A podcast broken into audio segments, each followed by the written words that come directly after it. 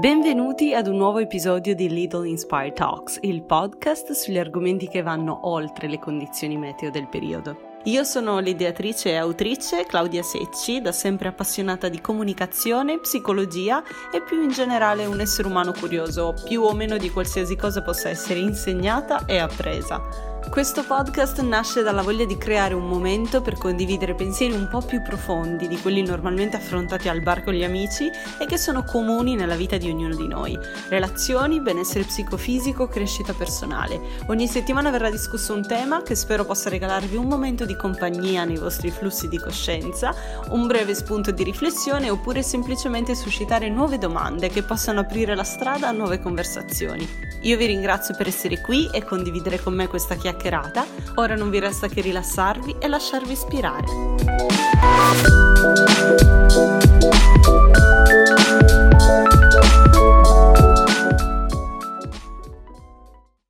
Avevo promesso un episodio dedicato alla tristezza e al suo elogio, in realtà, perché la tristezza, poverina, è l'emozione che tutti evitiamo, che meno ce n'è meglio si sta, e guai a concederci alla tristezza, perché abbiamo addirittura iniziato ad associare dei giudizi alle persone che si permettessero di provarla. Così adesso si porta dietro delle etichette che non sono assolutamente edificanti, come quello di debolezza, fragilità, insomma, tutto sommato un senso di inferiorità. Ecco, io invece oggi vorrei riconoscerle i suoi meriti a questa povera sorella minore che è allontanata da tutti, perché se è vero che non esistono emozioni buone ed emozioni cattive, e se è vero che sono tutte utili alla stessa maniera, allora forse dobbiamo riconoscere alla tristezza il suo potere. Volevo quindi iniziare la chiacchierata di oggi con una poesia di David White che parla della tristezza e dice Quando hai gli occhi stanchi, anche il mondo è stanco. Quando la tua visione se n'è andata, non c'è parte del mondo che ti possa trovare. È tempo di andare nel buio, quando la notte ha occhi per riconoscere i suoi simili. Là stai pur sicuro che non sei al di là dell'amore. Il buio sarà il grembo che ti porta stanotte. La notte ti darà un orizzonte più lontano di quanto tu non arrivi a vedere. Una cosa sola devi imparare. Il mondo fu fatto per viverci liberi. Lascia tutti gli altri mondi eccetto quello al quale appartieni. A volte ci vuole il buio e il dolce confine della solitudine per imparare che chiunque o qualunque cosa non ti dia vita è troppo piccola per te. A parte il fatto che la trovo bellissima, io questa poesia l'ho trovata per caso poco prima di imbattermi in un libro che sembrava parlare davvero la stessa lingua, come a volte accade negli episodi di sincronicità della vita. Il libro in questione è di uno psicoterapeuta, si chiama Raffaele Morelli, che mi ha sorpreso nella sua visione delle cose perché è una visione un pochino diversa da quella che siamo abituati a sentire. Soprattutto ultimamente siamo sommersi da una positività che a volte risulta quasi eccessiva, che ci chiede di trovare sempre il lato positivo nelle sfortune, che ci chiede di rialzarci e di combattere ancora più forti di prima, di essere sempre iper efficienti, quasi come se dovessimo essere sempre a mille. Però questa felicità diventa quasi artificiale così, non è naturale e sembra non ammettere pause. Si perde quasi o viene sottovalutato quel momento in cui possiamo concederci di rallentare, o semplicemente fermarci per quel di cui abbiamo bisogno. E questo concetto l'autore lo mette tantissimo in risalto perché parla per la prima volta della potenza e della necessità che ha l'uomo, quando è ferito, di fermarsi, di non cercare di combattere questo stato di sofferenza che si è manifestato, di non dover mostrare per forza sempre la versione più reattiva di sé e che crediamo sia la migliore di noi stessi, Parla invece di ammettere che questo ritmo, con le sue pause, esiste anche in natura. Suggerisce di concedere al buio e alla tristezza di curarci con la loro saggezza.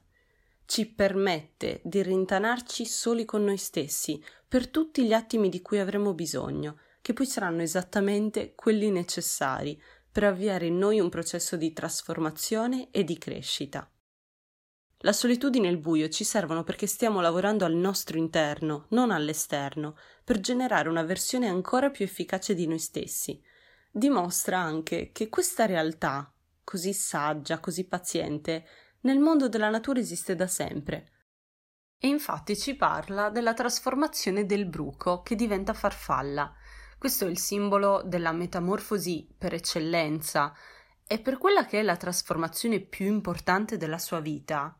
Il bruco, in un qualche momento, sente che ha bisogno di ritirarsi dal mondo, si richiude in una crisalide, nel buio, e lì rimane fermo, come morto, a non mangiare, a non cercare di migliorarsi, a non fare niente. E qui si aggiunge un altro elemento interessantissimo, non si sa quanto tempo questo richiederà. Infatti questa trasformazione può variare e richiedere dalle due settimane ad addirittura parecchi anni e di sicuro non c'è nessuna farfalla che biasima se stessa per il tempo che ha richiesto la sua metamorfosi. Se infine è diventata una farfalla, non ha sbagliato niente, è completa e perfetta. Quello era il tempo giusto. E questa penso che sia una grandissima lezione di vita che ancora una volta possiamo imparare da madre natura. E quello della farfalla, per quanto possa sembrare l'esempio più eclatante, non è assolutamente l'unico. Uh, l'autore infatti parla anche di altre specie di, di, anfibi che riescono a percepire il giusto grado di umidità dell'aria e in base a questo possono rimandare il loro processo di trasformazione corporea. Quindi, ancora una volta, non c'è un tempo giusto, un momento giusto, neanche all'interno della stessa specie animale. Ogni caso è a sé stante e viene influenzato dal contesto esterno.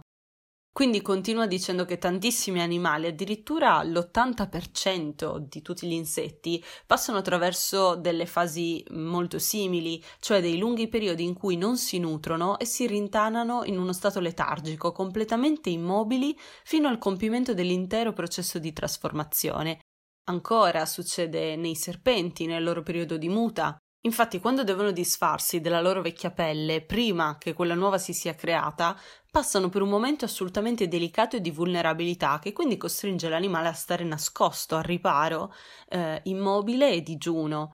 Quindi per poter evolvere l'animale deve passare attraverso una fase di distacco dall'ambiente esterno, rintanandosi nel buio e nel silenzio, che sono le condizioni ideali per ritrovare delle energie profonde che risiedono in noi stessi e che sono effettivamente capaci di favorire una vera rigenerazione. Durante questi periodi di buio avviene una vera e propria distruzione cellulare e creazione di nuovi tessuti e nuove funzioni che saranno poi proprie dell'animale adulto, così come avviene per le ali della farfalla o anche durante i nove mesi di una gravidanza. Si tratta di un atto di fiducia, in un qualche senso, di affidarci al buio, all'oscurità, all'ignoto, senza effettivamente agire seguendo i nostri pensieri. L'autore dice proprio in un passaggio quando stai male, quando la tua anima viene ferita, affidati all'attesa di un'energia sconosciuta. Io non devo scacciare via i miei disagi, ma voltarmi verso il buio, verso lo sconosciuto che mi abita. La semplice attesa di qualcosa che non sappiamo cos'è spazza via la nostra identità, che è la causa dei nostri mali.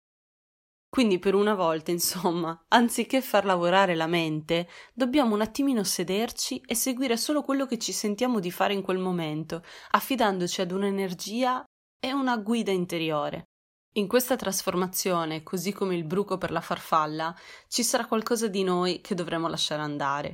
In ogni trasformazione, quando qualcosa di nuovo sta nascendo, qualcos'altro deve morire per lasciar spazio. Questo succede in realtà anche nelle nostre cellule, è così che siamo geneticamente programmati per vivere. Questa selezione delle cellule è la stessa che si sviluppa nell'utero materno e che poi procede durante tutto il corso della vita. In effetti, per la nostra sopravvivenza è necessario che delle cellule al nostro interno muoiano e che sappiano, se così si può dire, quando devono morire. Perché quello che a livello cellulare noi potremmo definire immortalità e in definitiva il funzionamento del cancro, ovvero le cellule cancerogene non riescono a fermare il loro moltiplicarsi e il loro riprodursi, che deve essere invece limitato per essere al servizio di un sistema più grande, deve essere regolato, tenuto sotto controllo, in rapporto al sistema dell'intero corpo. È interessante vedere che questo principio, che è un principio di vita, sia tanto simile a livello scientifico, biologico e anche psicologico. Riguardo a quest'ultimo pensiero e in chiusura, voglio leggere un passaggio che ho trovato in un altro libro che merita di essere riportato come citazione, perché penso che le parole rendano al meglio così, esattamente come sono state scritte. Forse anche le nostre cellule cercano di dirci che la morte non è poi una cosa tanto brutta e che non c'è da averne paura. forse quel che sappiamo della morte, la nostra capacità di predirne l'ineluttabilità senza conoscerne il momento, è un pungolo che possiamo utilizzare per risvegliarci alla vita e viverla in modo pieno, appassionato, saggio, amorevole, gioioso finché possiamo. Perché è vero che stiamo morendo un poco ogni giorno, proprio come stiamo nascendo un po' ogni giorno. Noi moriamo a ogni espirazione solo per essere riportati in vita dal respiro successivo. Questo morire è un ripulire la casa e far spazio a cose nuove. Se ne siamo consapevoli e facciamo nostro questo modo di vedere, possiamo continuare a crescere come persone, crescere di significato e di pienezza sulla base di ciò che già siamo.